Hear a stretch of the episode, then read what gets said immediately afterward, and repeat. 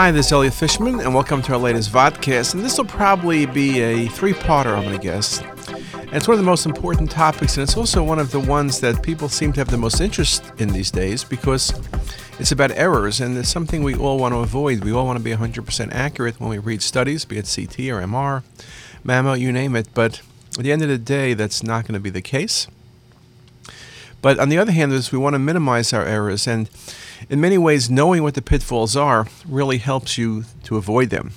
And of course, in the old days, you remember when we had slides, this was one of the most common pitfalls where the slide was upside down.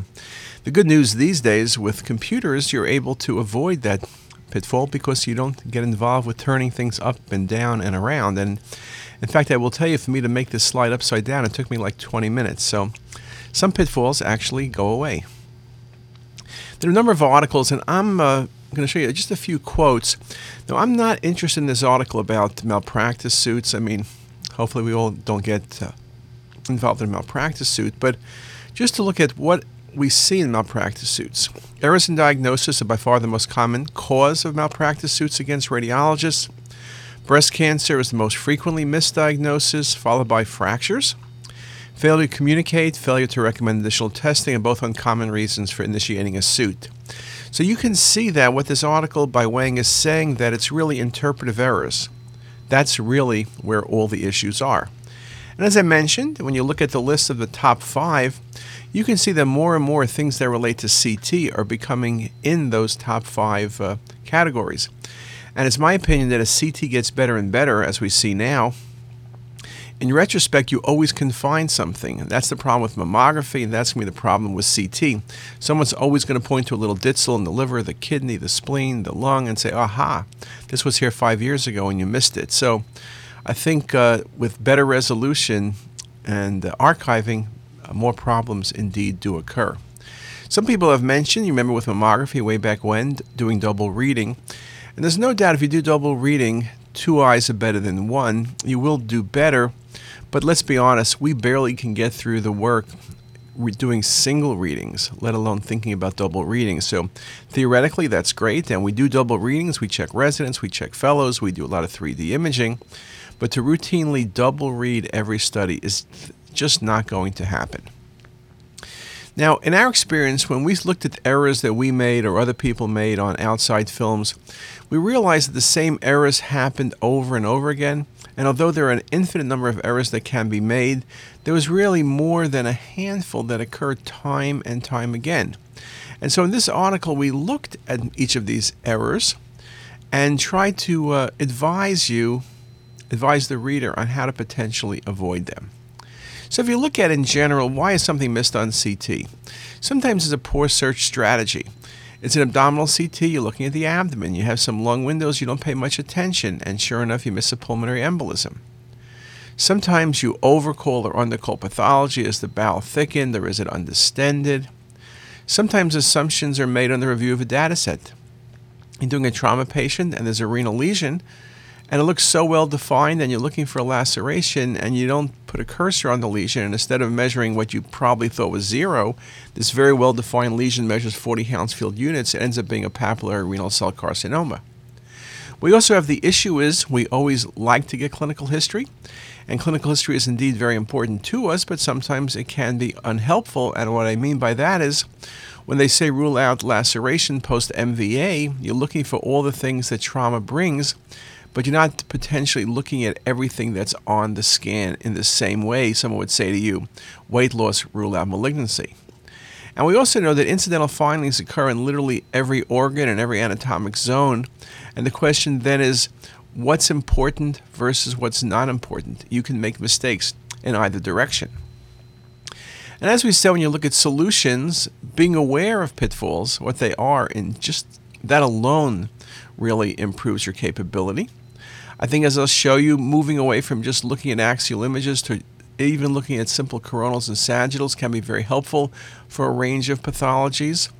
And I think looking at the next generation, if it ever comes, I've been saying this for years, of workstations, where hopefully workflow will indeed change with new advanced visualization tools, as in real time 3D rendering, will potentially make our job easier in that regard as well. So let me start off with a few questions. Do you need to look at the full field of view on a CT scan, and if so, when? Now, you remember way back when, when cardiac CT came along, the cardiologists who wanted to read the CT said, we don't need to look at the lungs. Obviously, they don't know how to look at the lungs, but we don't need to look at the lungs because it's a cardiac CT. We asked you about the heart, we don't care about the lungs. Well, you remember there were some arguments, and the smarter heads prevailed, and it was clear that patients who are getting a cardiac CT are in the age often where patients have incidental lung cancers, and you need to look at the full field of view. I was on that committee, and I remember this comment, or at least in my mind, and no one made this comment. We all do and have done for 40 years T spines and L spines and even sacral CTs, and you target the images over the spine, and you never routinely reconstruct the full field of view. Now, is that a problem? Can you miss things? And I once started writing the article, but those were the days when it was slow to reconstruct, and asking them to reconstruct the full data set was painful. But this article by Lee just recently reviewing the full field of view from lumbar spine CT will result in a detection of a small number of substantial extraspinal pathologic findings in addition to many benign incidental findings. And goes on to say that extraspinal findings were present in 40% of adult outpatients undergoing LSCT exams for low back pain, most of which were classified as benign and needed no further evaluations. But it was that full field of view that allowed us to see them in the majority of cases. And although most of these things are going to be incidental, renal cysts, for example, hepatic cysts, in other cases, you picked up renal cell carcinomas and transitional cell carcinomas and CLL and sarcoid and abdominal aortic aneurysms. And so, in about 4% of their patients, significant findings would have been missed if you didn't do a full field of view. So again, you see, you need to change your practice. You need to look at the full field of view.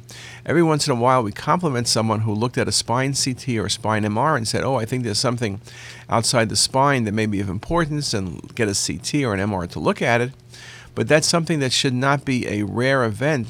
Someone needs to be looking all the time. Now, again, the criticism or the potential issues with that you will be calling a lot of incidental things potentially. You may have some overcalls. But again, it's a catch 22. Next question Do you need to look at a topogram on all cases of CT scanning? Everyone gets a topogram because that's how you set up the CT scan. But the question is do you need to look at it? I think in the old days of CT, when we had film, the topogram was the first and last image.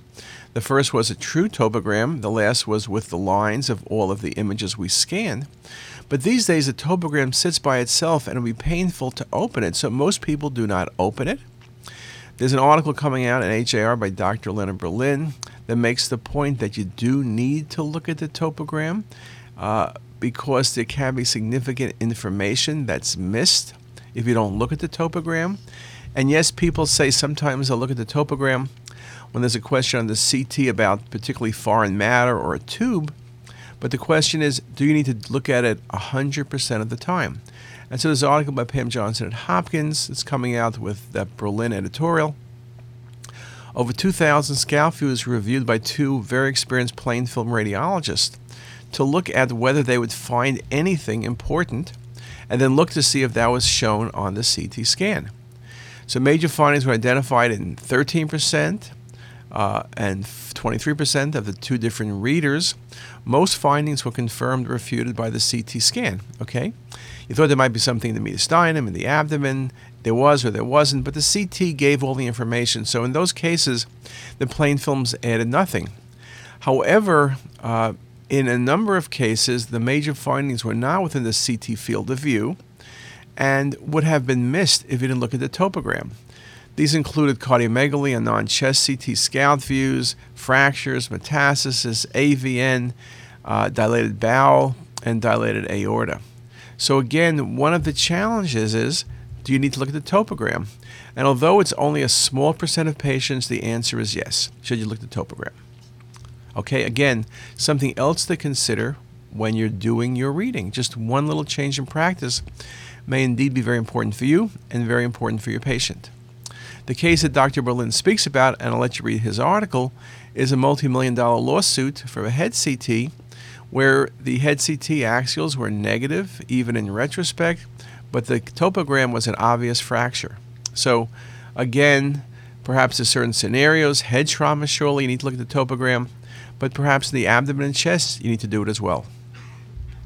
Okay, what else? What about your PACS system? Now, no one loves their PACS systems. Whatever company you have Siemens, GE, McKesson, uh, Vital Images, you name it, everybody hates their PACS. Okay, that's really simple. The question I ask is Is your PACS a source for missing studies? Now, our PACS system in Hopkins, we're about to get a new PACS system. And to be fair, our Imagen PACS system is 10 years old and it was not made for the era of uh, 128 or 264 slice CT with the thousands of slices. But the PACS system drives me crazy. Sometimes old films do not appear, and so no comparisons are made. I didn't know the old films existed. The computer thought maybe I don't want to see them. Sometimes retrieval of the old studies is so slow that the radiologist doesn't review them. And sometimes information from old studies is not immediately available, and you need to go to a separate system. And again, the more steps you need to take, the more likely mistakes are going to happen. In many institutions, the PACS systems and their capabilities poses a significant risk for the interpretation of CT scans. Often the PACS systems are too slow, so you're not looking at thin sections with P, you're looking at thin, thick sections, and you could miss things. Also, the interfaces are so poor. It's like running a 20 year old Mac. You know, a Mac is a Mac, you could say, but you know, you're going back to a Mac 2 versus a Mac Pro is probably uh, going to be substantially different. Now, another source of error is communications. Now, as radiologists, we know the importance of communications, and I'm not telling you anything you don't know, but this article does make the point that is somewhat troublesome. This was a consultation at a Major Radiology Center, a tertiary referral center, saying that review of the studies led to management change in 30% of cancer patients. Okay? Well, that's a lot of numbers and provided important information in 50%. Were the initial radiologists that bad or were the follow up radiologists that good? What was the problem? And it was across a range of things, lung cancer being the most common, but then breast, then colon, and pancreas. And in reading the article, I was curious where the errors came from. But look at this statement. It should be emphasized that we did not measure the quality of the radiology reports and we did not com- carry any comparison between the original and interpretive reports. Original reports were not available at the time of the conference. Well, how can you say something was missed if you don't have the reports?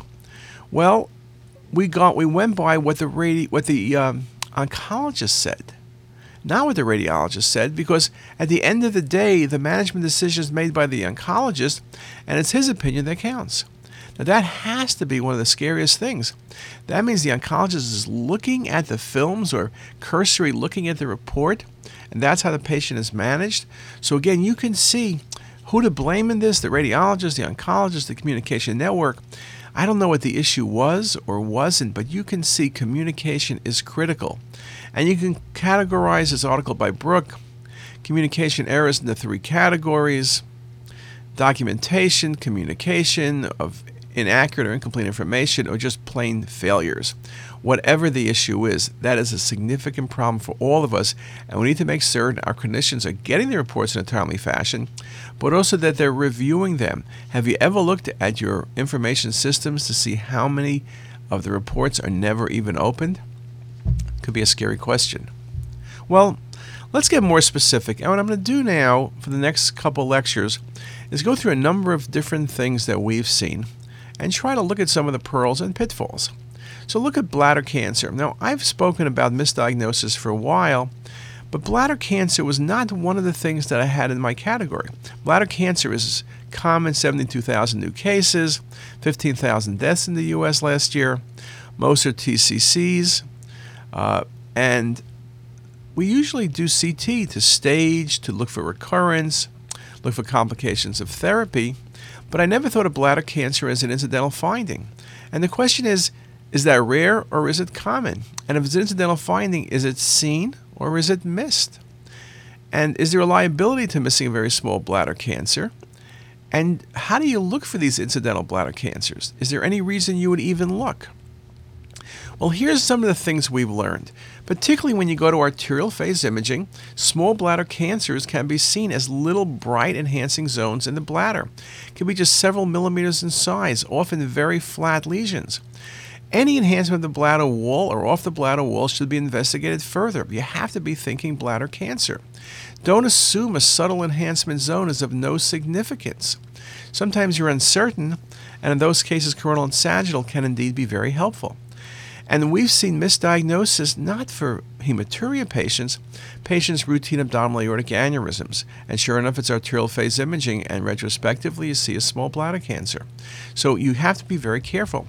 Here's a vascular case, and there is a small lesion at about 7 o'clock.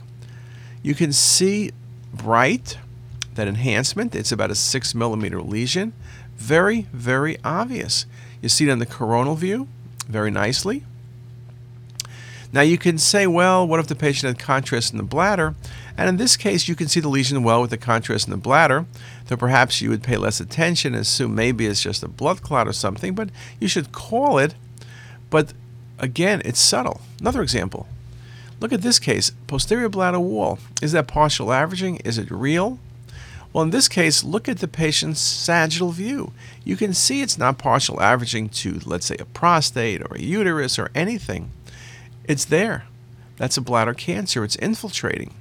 And this case also makes the point that what I think is obvious on the arterial can be more difficult on delayed phase imaging. So if you had delayed phase in this patient, look how the bladder looks. Very easy to overlook that posterior bladder wall lesion.